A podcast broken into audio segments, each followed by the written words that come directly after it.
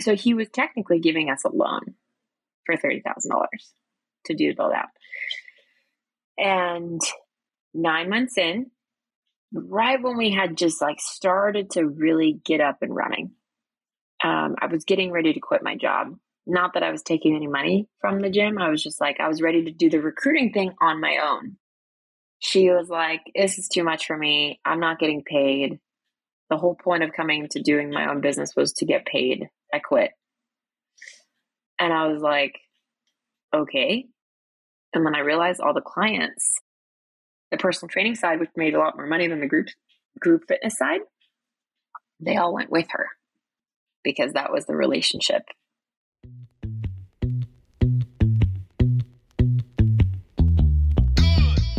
Hello, friends, and welcome to the Higher Standard Podcast, where we give you ultra premium, unfiltered truth when it comes to building your wealth and curating the lifestyle of your dreams. No games, no drama, and no shenanigans. I am your host, Chris Nahibi, and I'm here to help you distill the immense amount of information and disinformation out there on the interwebs and give you the opportunity to choose a higher standard for yourself. There are no gurus here, and no one gives a damn about how wealthy you look. I'm an attorney and a banker, amongst other things. Does that mean you should listen to me? Hell no. This is just full disclosure that while we talk about money, wealth, law, investing, and a lot of related topics, you should always speak to your own advisors for an opinion tailored to your unique investment perspective. I am obligated to tell you that nothing contained in this show is in fact legal or investment advice and is being provided solely for entertainment purposes. So sit back, relax your mind, and get ready for a different kind of podcast where we elevate your baseline in crispy, high resolution audio. This isn't a different standard, it's the higher standard.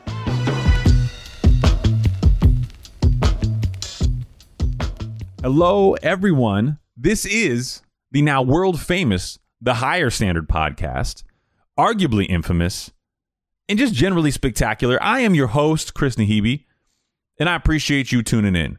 This is your first time, welcome to the show. And if you're a repeat offender, welcome back. A few house cleaning items before we jump into today's guest, and she's a very special one to me. We are going to change the format of the show. We're going to go from just Tuesday drops to Tuesday and Friday. Tuesday will be interviews with guests, and Friday will be our solo educational episodes. This way, you don't have to wait every other week for the format that may interest you the most. And you have two opportunities if, for example, one episode isn't happen, happen doesn't happen to be your flavor. You can whatever you know. You can listen to the other one, or if you're really smart, talented, good looking, and frankly have a, a, ton, a tremendous amount of self respect and want to be an entrepreneur one day, you're going to listen to both every minute of every in every second of both because that's how you grow. Yeah.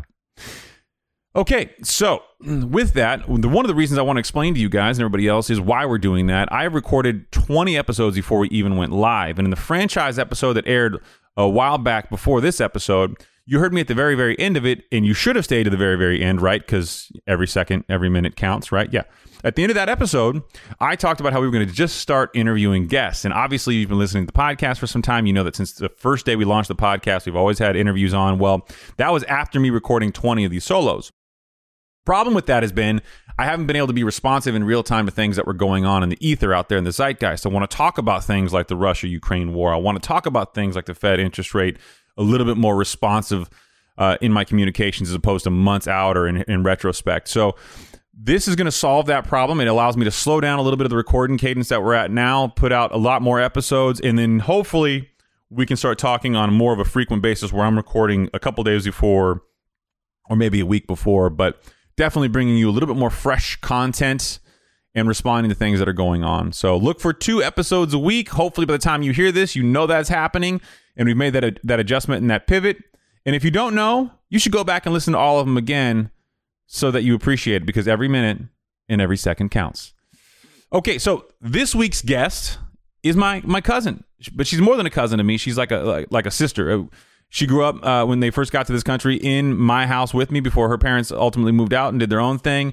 And we spent a lot of time together. We still uh, we still communicate all the time. She she's always been a part of my life, and I'm very very very proud of her. She's got an amazing entrepreneurial journey. I think you a lot of you have probably heard me say luck is the combination of preparation and opportunity, and I believe that immensely. I really do believe that you have to be prepared for that opportunity and some people just call it blatant luck. But I think if you're not ready for it, even if you're the luckiest person in the world, you could lose it or you could fail. And her story uh, as an entrepreneur is definitely one that involves some luck. I think she actually says that in this recording. I was hesitant to air this because there was so much luck involved with her sets of circumstances. But then the more I unpacked it and the more I talked to her about it, the more I recognized that there's so much of that in my own career. You know, if I didn't walk into the right opportunity at the right time, I would have never been at, at the bank. I would have never had that opportunity. It was just one chance meeting, one chance handoff of information that led me to something that was so monumental in my own growth. So there, there's a bit of that in all of us who I guess may be perceived as successful on some level. But her more than me, she she's a, a mom of two, including a very young uh, second child of hers. And she's a wife, but she's also a business owner in the fitness space, which requires a tremendous amount of focus and, and effort on her part because not only does she have to get back in shape and get back in there and start working, but it's what she does for a living. So it's it's really a visual representation of what she does. So so the stress around her building her brand, building the loyalty, and, and really building her own franchise value ha- has been something that I've wanted to unpack with her for some time. And we do that in this episode. You can tell we're close because I give her a little bit of shit because that's my job, right? That's what you do for family. But it was it was a great episode, and I hope you find it as enlightening as I did. There were some things here I didn't know about her own journey that I, I found to be powerful and I really respect how she's never made excuses for all the challenges that she has to overcome in order to be a successful entrepreneur. I think a lot of young people who don't have kids and don't have a family and don't have these other things going on don't appreciate the fact that as you get older, and I'm not I'm not trying to be this old guy who's preaching, but as you get older, you, you all you do is layer in additional stress. All you do is layer in additional things. It rarely gets easier. It almost always gets more and more complex. Your business grows, it's more complex. Your family grows, it's more complex. And then your extended family grows, it's more complex. And you just keep layering in. And as you get more and more, it's bigger bills and more bills and things of that nature. So to see her be able to flourish and, and grow despite all of her other responsibilities is really impressive. And I'm super, super proud of her. Let's jump into it. Let's go.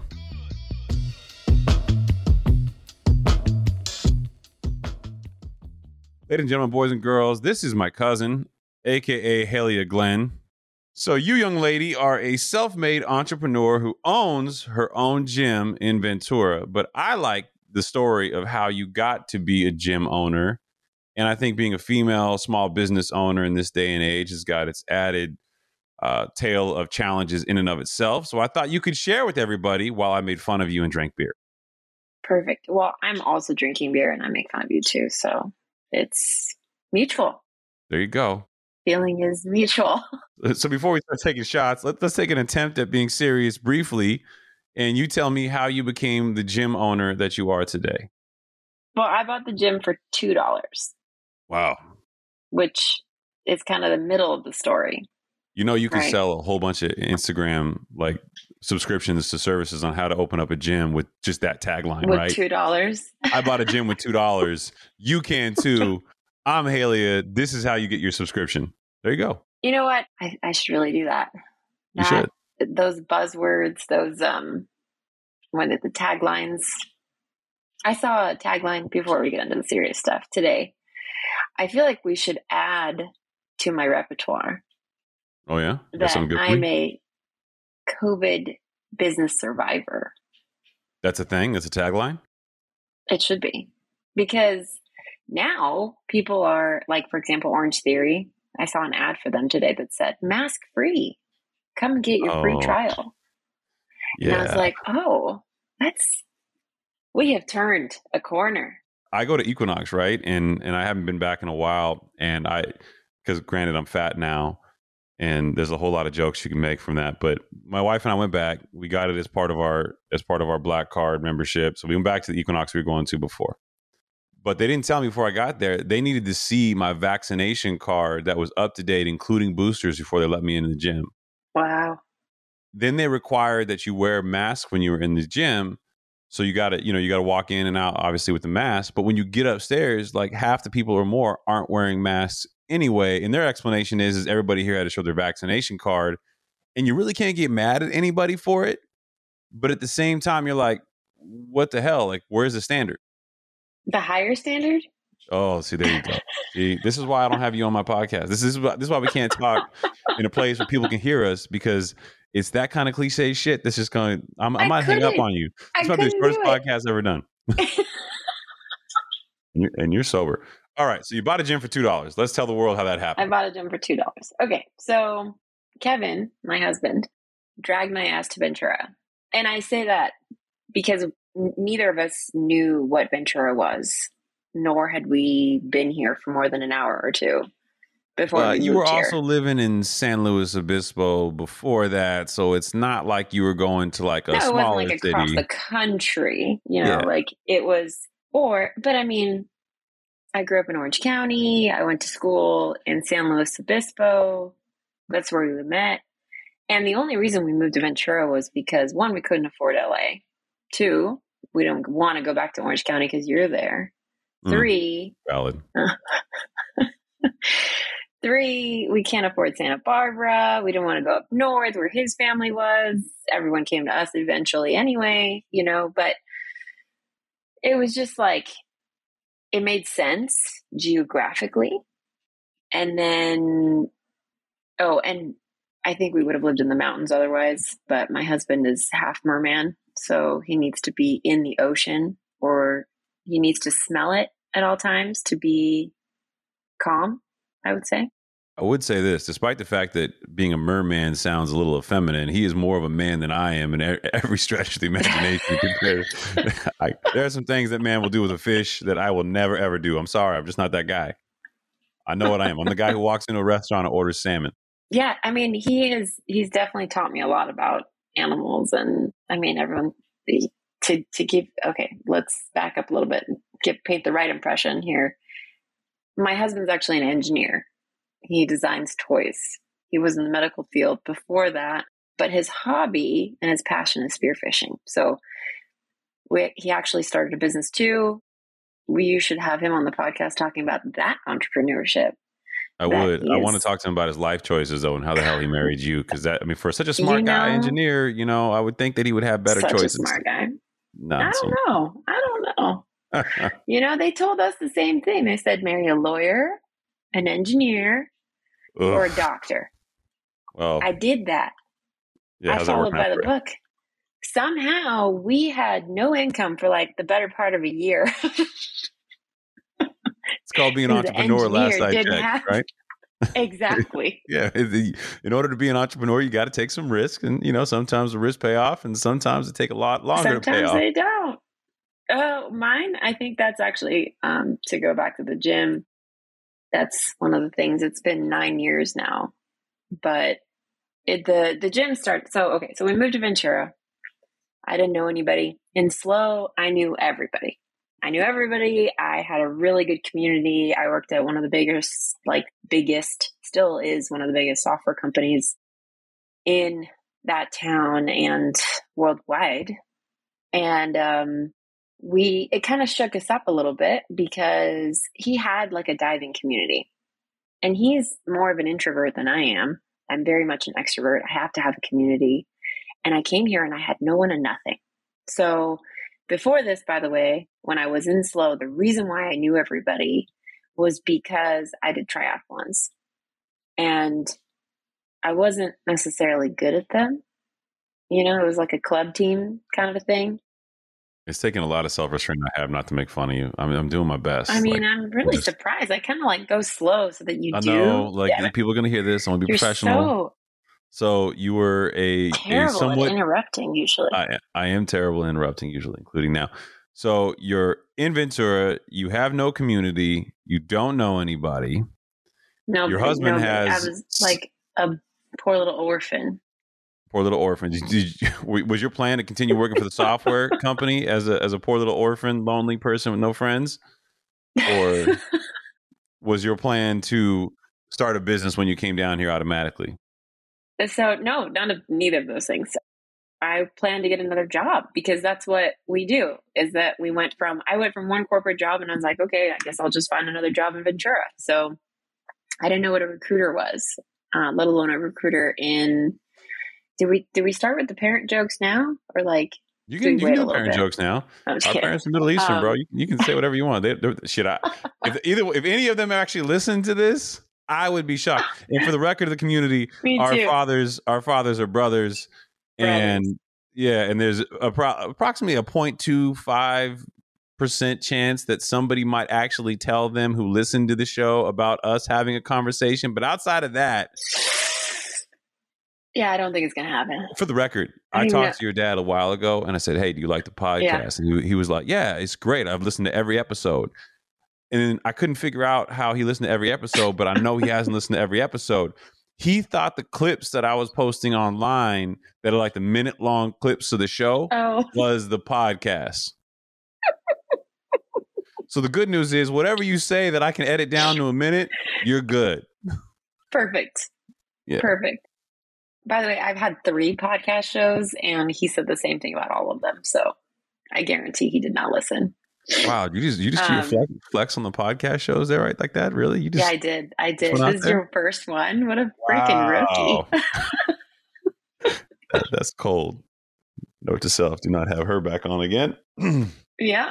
Um, Recruiters, but let's really bad at telling stories. I was really a recruiter, and I did recruiting for the medical industry for a while, for like two years, and then I was like, wait, let me get this straight. I didn't understand sales at the time because I was I didn't really have like I wasn't in medical device or medical sales and whatnot. Like you learn a lot about commission and base salaries and all that, and I realized I could have a lot less overhead and just make one or two placements a year and live off of that. So I quit and did my own thing for a while in recruiting while I was still running the gym. Seems to be a reoccurring theme. But let's get into the how. While I was on the, owning the, gym. your storytelling is terrible. I'm gonna walk you through this, okay? For everybody out there, you're You, welcome. you should walk me through this. yeah, I'm gonna walk you through this. We're gonna go step by step. How the hell do you buy a gym for two dollars? Let's start there. Oh yeah, yeah, yeah. Let's go there. How the hell do I buy a gym for two dollars? Well, I got to know people. That is something I'm good at. You, you too. I think this runs in our side of the, the genes. We're no, I'm an incredible people. asshole. People don't like me most of the time. As a matter of fact, I got my first one star review in the podcast. I'm very upset about it. Don't let's not talk about it. Let's just move on. this is no longer a 5.0 rated podcast. It's 4.9. Oh no! It's fucking tragic. Everybody should help you out and give you a 5.0, but I'm not helping your case. I've already So- begged. No, you're not. This is it's about to be a 4.6 rated podcast. I can't handle this shit. The pressure's on. Let's go. I um, joined a gym. Okay, so I went through like all of it. I, I did. I realized first of all, like when you get a nine to five, you can't train for a triathlon because you don't have fucking time. And then I was like, okay, I'll try going to the gym by myself. And that was boring. I got over it. And then, and also like the creepy guys. Everyone, I think women in general like deal with a lot of the creepy people in gyms, and therefore they get turned off. So I went to a CrossFit. Took Kevin he slapped himself in the face with a barbell like two, three weeks in. And then he already had neck issues that became a theme in our life later. He had spine surgery like a few years later, that kind of a theme. But, anyways, did CrossFit, got injured, quit that. And we were like, hmm. Went to a small, tiny little gym that was inside another gym it was called Diet Free Life. That was the name of the actual space. And then inside of that space, I was so confused when I went there. It was like inside of that space, somebody was renting their like gym area and doing group classes. That person was married to another person. They ran it as a husband and wife team. And so I just started taking classes with them. I paid $45 a month for my for my group class membership. And I was like, this is fantastic. I mean, I was paying $150 a month for CrossFit. So I got to know them. They were really sweet. And then um, got to know them a little bit better. And then I did a Zumba certification because one day one of them was oh, like, holy Oh, shit. yeah, You're yeah, I know, I Zumba know. certified? I shouldn't have told you that. wow. All these fucking years, and I got to find out on a goddamn podcast that you were Zumba certified? Correct. Wow, I'm Look, never. I'm gonna change your name to Zumba certified on my phone right now. Please continue the story. Hold on a second. Zumba certified cousin. This is this is fucking tragic. I didn't know that. Like, oh my Uh, god. Tragic or really good, you know? This is- like I mean, is okay, so bad okay, for okay. you. Before you hate on Zumba, let nope, me too late. let me It's gonna happen. no fine but it was the gateway drug my gateway drug to fitness because it was fun and i always wanted to dance and that was like the closest thing i could get to dancing quit it quit uh, making fun of me No, I'm just I'm just saying like I've I've got like every 80s aerobic like meme stuck No, in my head right now. It's just not good come for on. you. I, I- that, you- eh, You were a triathlete. you You're telling me your segue drug to, to being a gym owner was Zumba? yeah That's embarrassing. America, I'm sorry. no it's not I'm sorry. Rude it's, it's, that's at least you grew up, but damn, that's that. Talk about starting in, in the back of it. Okay, No, you went from CrossFit to no, Zumba. You're like, you know what, Sure did. CrossFit, not good for me, but Zumba, because so it much was fun. fun. It was totally fun. And you know what? I was like, look, I looked around me and there are women in their 60s, there are women in their 20s, fat, thin, short, tall. Everybody was smiling and having a good time. The energy of the room was like pumped. And I was like, this is so fun. I could come back to this every day. All right, It was Um, about I the vibe. It was about the vibe. Also, it's not like fucking jazzercise. It's not that different. Let's be honest. It's Zumba. I've seen the infomercial. We've all seen the infomercial. The Yeah, only but you should saving grace that you have is the demographic for this show has a nice large range of currently 18 to 34. And about I'm just half saying of you those should give it a people chance. don't know what Mhm. Zumba is. So that may save you from the public embarrassment that the other group will know what Zumba Okay. is. But but Mr. Entrepreneur, look at their numbers. I'm not the only one that thinks Zumba is fun. Oh, Sit down, bro. I, I, I, I'll, I'll, I'm, I'm, I'm or you could to take dance a little. You could you I'm, could I'm like not dance a, dancer. little. I can, I'm 6'5", like Exactly. 240 pounds right now. Me dancing in a room is just like a spotlight to show that I'm balding and fat. It's not a good thing. all I'm saying, all I'm saying is that they got the formula right. Okay. They got the formula right. So, So you, anyway, you, you become. Zumba certified and you I say got to yourself, certification. how do I take this to the I next like- level, man?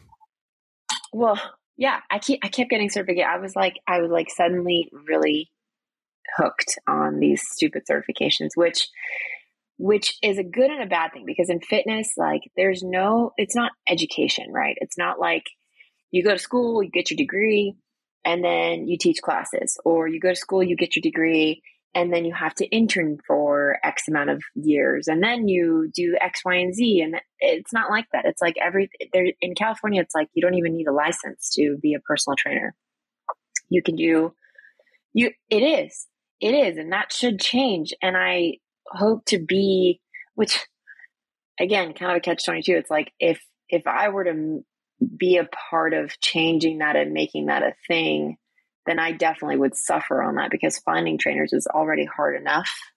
Finding good trainers is already hard enough. And then it's a whole slew of problems, which is why part that's part of the reason why it has never become a thing is because trainers are difficult to find. They're um, usually trainers are it's you know they're it's not their full time job it's their part time job because you don't make a lot of money in training. So anyway, did that, did a bunch of other certifications, started teach classes at this gym at the time. Got to know them more. My class became, my class was high intensity. So it was like strength and intensity, yeah, you know, hit style. It was So really this, fun. is, this is the same couple that you met and got really close to. yeah. Their, their gym. Yeah. Okay. Yeah. So they, they asked me to teach classes. I mean, I remember getting my first check for like $125 and I was like, this is amazing. I got paid for doing something I really love, you know? And people really liked it. They kept asking questions. They wanted me to do more. My class became really popular. It actually became like there there wasn't enough room every every week. I taught one class a week. And then um, the couple was like very suddenly decided that they were going to close the gym and only do personal training. Why? Because group training, they were charging $45 a month for unlimited group classes. No wonder, you know, they weren't making any money. Not a viable business model, I assume. No. And um, other gyms were charging at the time, you know, between 150 and 200, 250. So, so they were like, we're closing it. And I said, oh, what a bummer. And then everybody that was going to classes, that was getting the steal was like, wait, don't close it. Like, you guys should continue, you know, don't do personal training. Because I don't know if you know, but personal training has always been a thing, but group training came about because personal training was too expensive, right? The whole reason group training exists is because people can't provide $75, $85 on the low end for a personal trainer to meet with them. And it's very tedious, it's very time consuming. A personal trainer gets burnt out after X amount of, you know, it's physical activity. It's a service, right? You can, it's not a product. You can't sell, it'll never be passive income. You don't work, you don't get paid. Plus, there's right? no community built in it, right? And you, you kind of need a community, no community, to help build them. Yeah, right. Okay, exactly. So it's it's unsustainable on its own, which is why the group situation came about. And then, um, yeah, so we were chatting, and at the time, she she the wife got a second kick. She was like a second wave. She was like, okay, well, maybe I should save it. You know, everybody's sounding like they really don't want me to quit. Let's start it again I will ask all these other trainers to join me. And and I was like, great, that sounds like it'll totally work. There's five of you, you know, you could all split up the classes. And then there was one of her clients that um, his name was Gary. And he, we didn't know he was one of those guys that like had like secret money, like nobody knew. And there's a lot of these people in Ventura. They walk around in rags they're like millionaires. And I don't get it. I don't understand it. Maybe it's oh high like turnover. They come down here. Anyways, this guy and his brother, they owned a water company. And I say water company generally because they were a ginormous company and I don't exactly know what they did with water. But they had a lot of money. They had a lot of money. He didn't have any heirs. He didn't have any he didn't have a wife, he didn't have any kids. He had really just his brother and him. Kind of sound, kind of that actually reminded me a lot my dad and your dad. but they had who do have they were very close kids like you and me. Yes. Yes, yes. But, no, I, yeah, you know is, what I mean. Like they just their relationship reminded me of our dads. So they were they, immature. Like, love hated each other. Yeah. Yeah, love hate. Yeah, got it. Okay. Yeah we didn't know how much money he had, to be honest. But they had they did a lot of um, charity events and stuff in Africa, so they were really good people. And my old partner, who eventually became my partner um, in business, she was his personal trainer, and she rehabbed him after a really bad car accident. Like he couldn't walk. So this is the part of training that becomes really important. It's like the emotional part that comes with having a personal trainer, right? They're not just your, they're not just this computer giving you things. It's a, it's a, it's, it's a relationship, right? And they had a very strong, really great, almost like father daughter relationship. And she was going through a lot. They actually, ironically, they ended up her and her husband ended up divorcing like basically at my dinner table, which was really crazy. Very uncomfortable for Kevin and myself. But it anyways, this guy Gary was like, I'll fund it. I'll fund this new studio for you. And she said, Great, I have four other trainers that are going to be owners of the studio. So it's going to be like split five ways. And so is that, we're going to do a really great job. Her husband owned part of the old studio and like they, they're splitting up and that was going to get shut down. So so now he's going to start a new studio. Homeboy's going to finance it because we have this relationship, and you guys go in as partners, a 50-50 or what's, Not me. The, what's the? I wasn't even part of it yet. Oh. So th- she was going to split it up with them, with these other five trainers, very like established trainers that were well known in the community, Venturans for lack of a better word. But hmm. when when it came down to putting their name on paper, because they all said, "Oh, we're going to get salaries. He's going to fund it all. We're going to get paid," and I was just kind of like, thinking about it. I was like, damn, like, how do you, okay, it's great. Go for it. I mean, it, most people don't get paid like right away when they start a business, but hell, if you guys haven't figured it out, awesome. Like, good for you.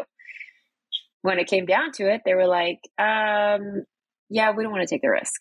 So they all dropped out. All five of them fell through. And she was like, but we already started and like we've already invested. And the guy had already started building. And um, actually, no, I don't think he had because I found the space. anyways, So I want to like, I want to pause right here for one second. There's some resound, there's some resounding reoccurring themes that you see with entrepreneurs, and oftentimes I find, like you, they tell these stories and they don't really realize the themes are there. One of the themes that I've always said is relationships. Oh shit! Well, I'm glad you asked. Relationships are the truest form of currency. It really does matter who you know, and I'm not saying you need to proactively go out and find people that are going to benefit you, but the people that you keep in your zeitgeist, in your atmosphere, matter. It's almost a, a somewhat analogous to the you know you are who you hang around with kind of a thing, but at the same time, you can't be more than who you hang around with in, on some level. So it's this weird thing I see with entrepreneurs. And the other thing seems to be this willingness to take on risks that other people won't. When you think about it in school, a lot of people will tell you not to do risky things because risky things are bad. Timmy, don't jump off this. You know, Johnny, don't do that. And it, it's it just winds up being this reoccurring pattern of, of teaching kids not to mitigate risk, but to avoid risk at all costs. And that's what we do in school. You get a W two job, and so a lot of things that you've talked about right now really resonate with the relationship side of thing and things, and the willingness to take on risk. You moved to a place you didn't know anybody, and you you try to figure out what you liked, and you, then the last thing that I would say that that already is a is a reoccurring theme is people generally entrepreneurs generally are very successful chasing the things they are truly passionate about. And clearly here you have a hobby that's a passion that winds up being something that was more than that in the end. Very early on, it, this was just something that you were doing because you liked it, right? Yeah, and and the crazy thing is, like, by the way, for the relationships piece too, it's not even just the people in your inner circle; it's the people's, the people in your circle and the people that they know. And it's crazy because it affects everything in your life. This is scientifically proven. This is not me talking out of my ass. It's like when the, you tend to be the people and you tend to do the things that the people around you do, and you are also affected the peop- by the people that they know. Like even if you don't know them, it's something to be said about like weight. If you're surrounded by people that are overweight, you tend to be overweight. It's said to be um, prevalent in cheating. If you know people that cheat and break up, then you're more likely to cheat and break up. It's kind of a crazy phenomenon. So yes. I don't. I'm, I'm going to tell you this now, then, because you know I consider you a friend, obviously, in addition to being my cousin. But if that's true, you're an asshole by default, right? Because I'm I'm an asshole. You're you're you know in my in my circle. You know you you- you're part of that. And frankly, there's a lot of our family members that could you. also raise their hand and qualify. Like I'm not saying I'm not Yeah. I'm not the outbreak monkey for the assholism, but I'm just saying that you know let let's just look in the mirror for a second and accept what you are. Congratulations, you're Yeah, a You know? Zumba You kind of have to be. asshole. I can't believe I found that shit out. I mean, it's got to be decades later at this point. You you intentionally went beyond to hide decade. the It's Zumba one thing from me. That that is terrible. That is terrible. No, So, I never is, at any point in time, does this story get to how you buy a gym from this lady for two dollars? and why two? Why not one? Why not five? Two? Well, I mean, if you really want to, you know, understand, I got to tell you all this parts, all these No, no, parts. it- it's it's fine. You're just a shitty storyteller, and that's why you've had three podcasts and I've you had know, my husband. That oh, Actually, yes, those podcasts. all of my podcasts have five star reviews. That's too soon, man. That's not right. I'm still, I'm still, I'm still grieving. I've been looking at the, the reviews every single morning. I got like three more last night, and I'm like, why hasn't 4.9 gone back up? this is bullshit. And then the person left a review, like the, like the, left the stars, but there was actually like no comment with it. I was so looking forward to a comment posting talking about how like you're amazing, what but you I, did you know, and- no, no, no, no. I didn't do anything wrong. We know this. I thought it was going to be like a like a, oh, like you're amazing. This is exceptional, and they accidentally hit the one star review, but it really meant five. And then you know people would people would read that one star review and go like, oh no, this is really a five star podcast. but that that didn't happen. no, that didn't happen. I'm pretty sure that they just didn't understand how the ratings worked. You know, Yeah, maybe one is exceptional, like in the Ukraine or something. I mean, maybe we have one is like five. yeah, we did chart in Peru, so I mean, I don't know really Peruvians that are you know In Peru. so shout out to Peru. Welcome to the podcast. So, anyways, she was like, Hey, be my partner in business. I was like, I don't know how to do a gym. And she's like, I'll do the gym part. I'll be the trainer. Like, I'll tell you, you know, I know all that stuff. You be the business part. Just help me do the books. And I was like, okay, great, sure. Really? So you were the we books? did the build out. Yeah. Yeah. Wow. Funny, right? I, I just would have thought you would been a trainer. Well, because I didn't have experience. So she had like seven, eight years of experience. She had a whole book of clients, right? And she was like, hey, do the books. And I was like, um, okay. I mean, what kind of, how hard could it be, right? It's a gym. How hard could it be? It's a gym. And I played it down. But then I came home and I told my husband about it. And he's like, absolutely, jump on it. This is terrible. We are two entrepreneurs that take a lot of risks. And I'm the more conservative one. He is far more risky than I am. And um, so I did it. I was like, okay, I guess I don't have anything to lose. I'll just jump in on this. I didn't quit my job. They did the build. We did the build out. It was like thirty thousand dollars to do everything, and we bought shitty equipment. And the walls were purple and yellow and pink. And we so we were technically the general managers, and Gary was the owner. And we did Oh, I, did, I didn't. I didn't know that. And this is that same Yeah. space that I know that was bifurcated. You had like a CrossFit like set Yeah. up on one side, and then a kind of a group class section in the- in the back, right? Yep. Right. Okay. And um, so he was technically giving us a loan for thirty thousand dollars to do the build out. And nine months in, right when we had just like started to really get up and running, um, I was getting ready to quit my job. Not that I was taking any money from the gym. I was just like, I was ready to do the recruiting thing on my own. She was like, This is too much for me. I'm not getting paid. The whole point of coming to doing my own business was to get paid. I quit. And I was like, Okay.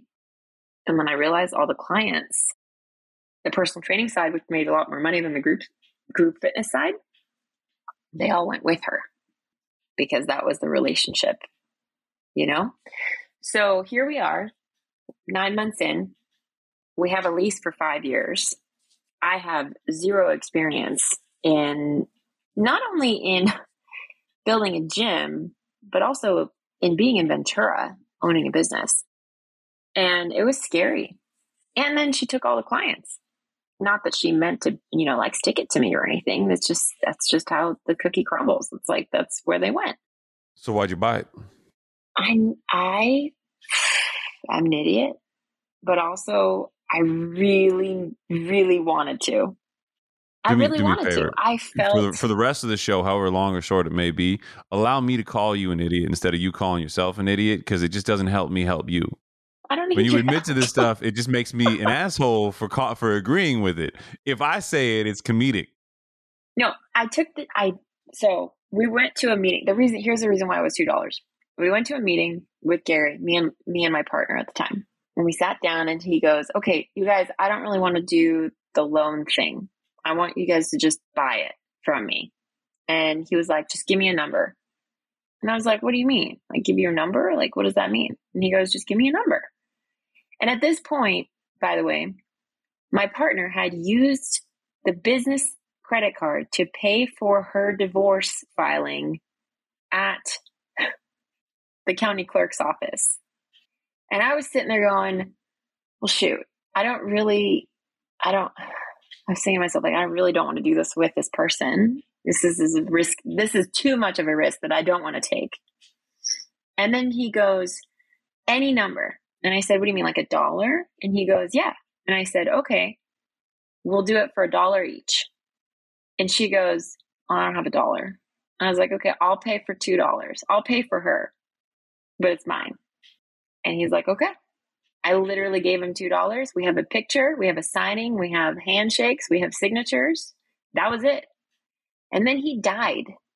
Holy shit, that went left. Soup. Yeah. really suddenly. Something Like- happened. Relatively like- quickly after that, or like Yeah, like like like 3 months later. you think he knew he was dying? I don't know. You think he knew he was he a dying and put. And was like, "Oh, okay, well maybe he didn't know he was going to die." He didn't All know. right, yeah. I mean, well, to be fair, I don't. I don't know. There, there was some stuff that happened with his business too, and like it all kind of was like super sudden, and it was like, what, what happened? Anyways, we went to his funeral, and um, his brother came up to me, and he was like, "I know you're the owner of the gym. I just want you to know that Gary was never planning to get that money back from you. So please don't ever think that we're going to come after you later. It's yours." That was very just- nice, but also interesting that he chose to say that after you guys already came to an agreement, right? Like that's this. I mean, he was he was just kind of confirming. Like it Mm. wasn't. I mean, it's been ten years. I don't think he's ever coming back for me. But like, and also we found out he gave millions of dollars away in Africa. Millions. Thirty thousand dollars was nothing to him. Absolutely nothing. Such a bizarre set of circumstances. So let's let's pivot for a second then. So you have a gym, you bought it for two dollars, you got some, you know, moderately okay equipment, you've got a bit of a brand name out there, but hasn't been around too long. How do you grow that and stay in business for the last was it ten years? You said ish. Mm, we'll celebrate nine years this year. Um, to be honest, I had nothing. I didn't even. I didn't have a brand name. I had a. I had a name that made no sense. The Studio Ventura. Which is still the name. it, it is still the name. And the name did actually it was the studio. That was it. And the studio i still get calls every once in a while that's like is it a dance studio? Is it a yoga studio? It's like no it's a studio. It's a strength training studio. So it's like kind of weird but i went with it because the studio is a place of practice of all kinds and we've had yoga there before we've had strength training before we've had CrossFit esque before. And I think in the last nine years, because I was kind of thrown into it, I've had to figure out what it is that I want. And that is, that was probably the hardest part of business. I had to rebrand everything. We went from pink and purple walls to black and green, and I did my logo myself. You know, I came up with an emblem with my tattoo artist after I got a sleeve. it was quite the journey. But those listening, uh, she went from a very untattooed individual to having a full sleeve, and I think plans for more. Right? Yeah, my dad, more. if he hears that, you gonna like. Is he still giving shit? You have a sleeve at this point, really? It's really funny. He sees it every time. It's so funny because Kevin got one. So Kevin, Kevin got got a big first. ass tattoo. You got a big ass he fish tattoo. big tattoo on his back. Two, it's two big. fish. It's he, has, big. he, he has world records in them. He wanted those. You know, that's kind of a big deal. He wanted those things on his back. You know, I, get didn't, it. I didn't realize he had a world record. What does he have a world record for? Yeah, What's the world record? Um, it's You don't know, do you? For yellowtail that's- and sea bass. I don't That's messed know. up. You don't know. That's terrible. kidding. He's listening. Is he listening? Tell him to go back to playing Halo. One of them, one of them is because he shot out the spear gun.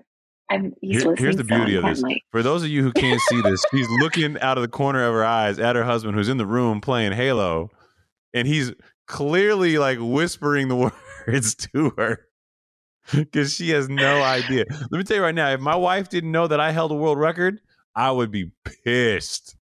Nah, he's not that pissed about it. I think one of Oh, he- his friend, stole it. Not like not that far later, right, babe?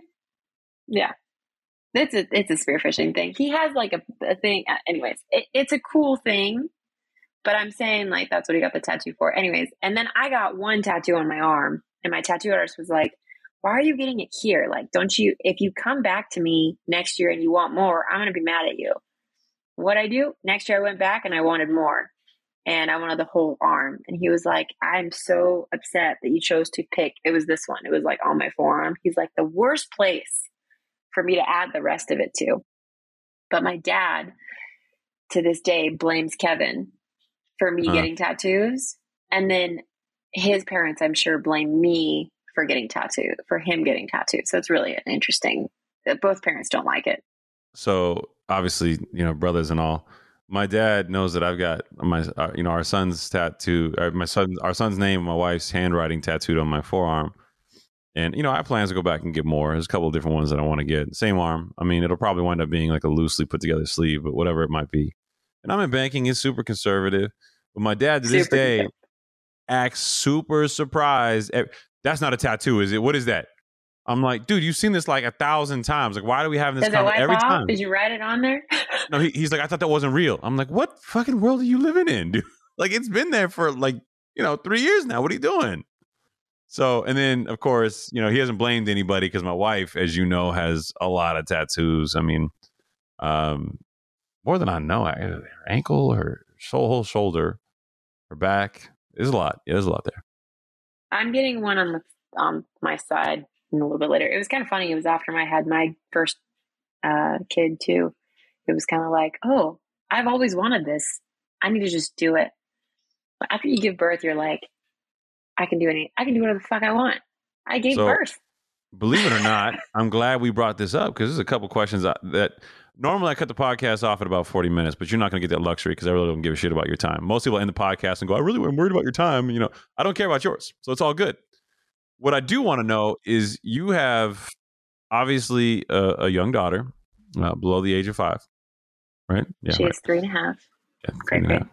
Yeah, I know. I'm just trying to be somewhat open minded about everybody else. And then you have a newborn son. So, yeah, newborn. That's still newborn, right? I think after four, they're considered not newborn. But what the fuck are they considered? They're not a fucking toddler. They're not a toddler. Yeah, that's not a that's not a thing. yet. infant. I, I don't know, man. I counted. I still count in months. This is yeah. You have a baby. I have a You got a baby Yeah. and a toddler. Is that the proper vernacular Yeah. for a three and a half year old? Okay, we have a toddler too. Whatever. So you got a baby and a toddler. You're an entrepreneur. Your husband's got stuff to do. You got stuff to do. You got to run a gym. How the hell are you managing all that? Because you're also, you know, active mommy duty all the time. Today you were out with both the That's kids, hard. you know, and um, your gym's Yeah, oh. open, right? Yeah, you know what? You forgot to you forgot to mention that we also have a two bedroom, one bath house, and we're adding a one bedroom and bathroom because we are out of bedrooms for our children. Well, yeah, And, there's um. Yeah. And my husband's a general contractor because that's what he does too now. So he's been spending the Is he last is he actually a GC? no, but he's doing it. Oh, It's he owner. is your GC build. owner owner builder. He's our GC. Yeah. Jesus. So he's doing like, that. the guy is more of a man than I will ever be, and I, I'm not even I'm not even embarrassed to say it. You know what? He holds a world record. It's all good. Guy holds a world record for spear fishing. It's all right. You can be a bigger You man than me, bro. it's it's all about the the you know the taglines all these things that he does he's really impressive i sell him really well You do sound really well. I know him, so I, I harass him all the time because I don't care. yeah i guess um, so then y- you so have yeah, this business. i have to stay out of the house i have to stay out of the house because How, how do you do this? How, how does how do you run a business like how this? How do i do this so here's the thing i have an i have a fantastic team. I hired good people. This is a struggle for me actually because i knew that this would happen when i had kids. I knew that so the studio is like my first baby right? I spent seven six years building it up. You came to our opening and it's changed a hundred percent since that day right? Our classes changed our style changed our focus changed the people changed. Everything went through like this progression. And when i'm telling you when when i say like the studio is basically like my growth throughout my life and the 10 years that have passed i mean it. And i mean it in the sense of like i have figured out the kind of trainer that i want to be the you know the things that i probably should the things that most people figure out before they start a business. They're like i want this to be my mission statement. I i, I didn't have a mission statement i had to figure it out two years in because some things were set up and they were just automatically running we had trainers that just taught the classes whatever the classes they wanted to teach now there's part of a program who comes up with the program i come up with the program who teaches them the way that they need to be taught. There are some things that that places like F45, CrossFit, Orange Theory, all these big chains have it boiled down to a science. They're really good at their systems. They're really they have people they ha- they literally hire people and s- spend an entire salary for just that person to come up with a year's worth of programs. That's their whole job. I have to do that and hire and fire and do the marketing. And I mean, the number of hats you wear and through all of this, you know, my husband's the one that's the breadwinner because I didn't bring any, you know, like it's still a small gym. How much money can you really make if you're not working? If you don't work, you don't get paid, right? It's a service. How do you do it? You don't do it well. You it's it's not no, and I don't mean that as a as a it is always a work in progress. And there's always more to be done, which is really cool actually. There's I mean, you I think that a lot of businesses might have like the the owner can see the end of it and say like okay this is as much growth as we're going to have. I personally don't feel like we've tapped into the potential of my own potential how much i want to expand what i want to do where do i want to go. There's a lot of opportunity still for me to explore but right now it seems like everything's kind of slowed down because of the kids and life Mm. So, as much as it pains me to be positive or nice to you, I'm going to do it. And it, God, I, w- I wish I had more alcohol in me for this. But look, should I take a shot? You know, yeah, I wish I had more. In any event, look, here, here's my problem. You know, we, we have a, a publicly traded bank. There's always more to do. You never feel Sure. finished. It's the Sure. same thing. Mm, Never really. I've got a boutique s- small law firm. It feels the same way. That's part of being an entrepreneur. That's that's part of being hungry. And I, I'm gonna I'm gonna ask you because because I know the answer is no. Did you listen to the podcast episode we did with Roger Lipson? No. Yeah, there's a long pause for a no. We both knew was coming. Yeah, well, why you ask me? because because I wanted you to publicly admit that you're a shit cousin. But that's that's a whole different conversation. Look, it's fine. you know who I listen to? I listen to a guy. Um, If you're gonna tell me to listen to somebody else's podcast, I'm about to hang. I'm about to of course I did. up button right now. What? Why haven't you listened to every single one of mine? There's only 15. That's a lot, but I am listening. I just have only you can't count talking to me as listening to the pod. You know what? Let me just finish my point before I get mad at you and stop being positive. All right. Look. So, look to be a mom is hard. My wife did it. You know, and, and she struggled a lot with the idea of not working and being a dedicated mom. And, and the stay at home mom thing is equally as stressful as it is being the the mom who goes to work every day. And, It's so hard. Yeah. it, Yeah. there there is no finish and end to it but i don't know how you look at where you've come from with that business coming from something that you just acquired for two dollars and, and kind of went into it with the best of intentions at where you're at today is anything but a resounding success and i appreciate and admire your, your humility but your ability to build relationships your ability to persevere through what i think are some significant challenges not to mention covid not to mention the last couple of years and what's been going on with just working out in general and this whole working working from home thing and the Peloton craze. You, you've been able to persevere through a lot, and to see where you're at now, you know.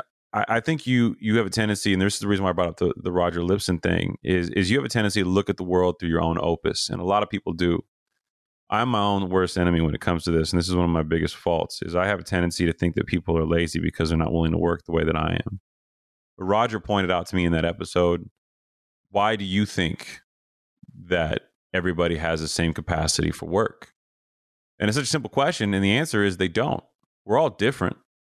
The expectations you have of yourself as an entrepreneur are completely different than what most people probably would have of themselves who would just be happy to have the income and do something that they love. So your your sense of unfulfilled destiny as it relates to the business and seeing and wanting more is a very unique thing that I think you should appreciate. Oh God, this is, makes me so nauseated to say this to you because it's so positive. You should appreciate because it, it's it's a skill set, and not everybody has that. Not everybody's going to be as tenacious.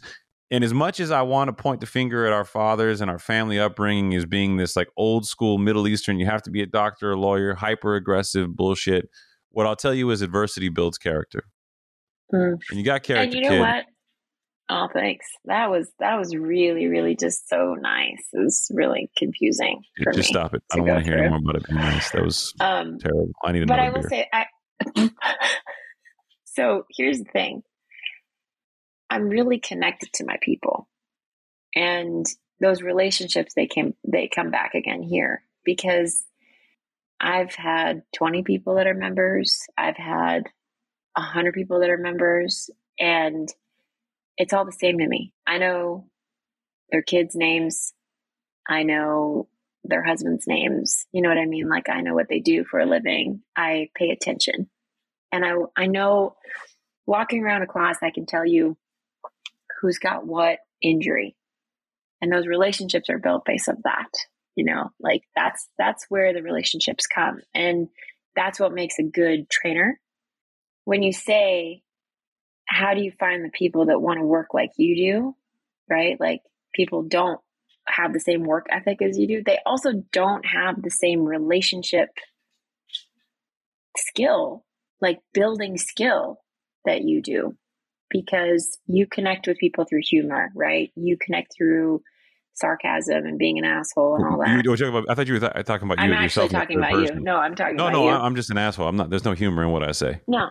Well, I mean, you think you think it's humor because it's funny Maybe they're true. laughing at you. There you Maybe go. they're laughing at you.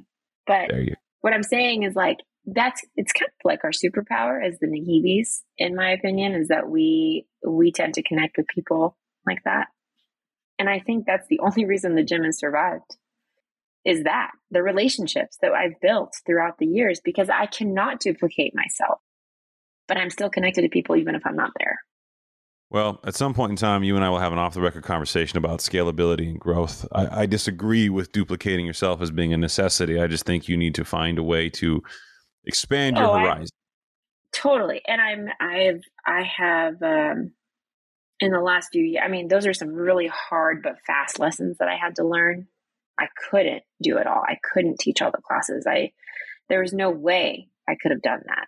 I made sure to hire immediately and and build the trainers based off of their own skills and what they're really good at. And that was a really good thing to do too because then the people were connected to them. But then what would happen is they would be too connected. And then when the trainer left, they would leave.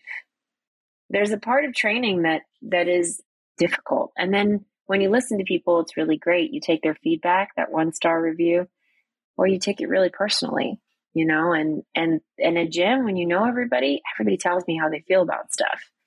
And it's really hard not to get swayed from one side to the other and just, you know, stay the route and do what you need to do to get things done when the people matter the most. Damn. Look at you sounding all smart and entrepreneurial. Well, I'm not going to say anything smarter than that. So let's just call it a wrap there. And if everybody or anyone wants to find you, find out more about your business or or kind of see the stuff you're doing on social media, can you tell them how to find you, where to find you? Sure. Myself at Helya Glen is my Instagram handle. And then the studios is the Studio Ventura, studioventura.com. And uh, yeah, that's all I have for. Oh, you want me to tell them about the, my podcast? Yeah, well, look, Should I I'll put anything you want in the show notes. You can go ahead and put them down there. I'll make sure the links don't actually work, but it'll look like they do in the show notes. So go ahead and tell them what, what, about your podcast. I actually have so I have three. It was Fit and Busy was the was the newest one. But I mean this is literally like five years ago, so don't don't worry about it. And the other one's Fit Dirty Thirty. It was like a thirty day challenge. They were like six minute episodes. They were fantastic. yeah, I no, I have no listened to idea all what of the them. fuck I said to those. No, you didn't. listened to every I listened to every single one of them. I did. It was on my podcast queue. I was subscribed. I was actually shocked the first time because I didn't recognize they were so short. But you know, I did listen to every single one of them. Unlike you, who hasn't listened to a single damn one of these podcasts. oh my god, Damn. you're such a liar. That's not. not I can't lie about the things you haven't done. Uh, all right. Well, it's been a pleasure. I like most people. I'd say, you know, hey, I'd love to have you on again. But you, I'm not going to say that. I'm not Oh, because this is probably your one and only. because you're gonna just have me on again. No, I definitely will not have you on again. And if I do, it'll definitely be with a lot more alcohol, and I won't be positive because this makes me really nauseated, and I got to go to bed, and it's just awkward for me. So, thank you for coming You're on the so show, mean. sharing your You're story, not welcome. and tell your amazing husband that I still think he's handsome. Yeah, he's probably worse than I am on the show. That's okay. Yeah, yeah, he's definitely not coming on the show. not this is not his skill set. Thanks for having me. All right. I love you, I guess. No, you don't. I love you too. Kind of. Sometimes. Most of the time. Ah, who fucking knows?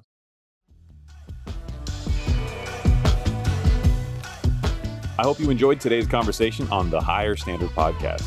Make sure to hit subscribe or follow on whatever platform you are listening to this on. If you like this episode, please write a review and share it with us. You're getting the show up and running right now, so every message, every review, and every note counts.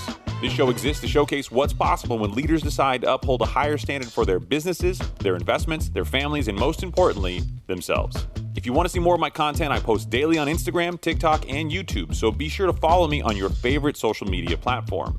And with that, it is a wrap. And as always, I look forward to hanging with you all on the next episode.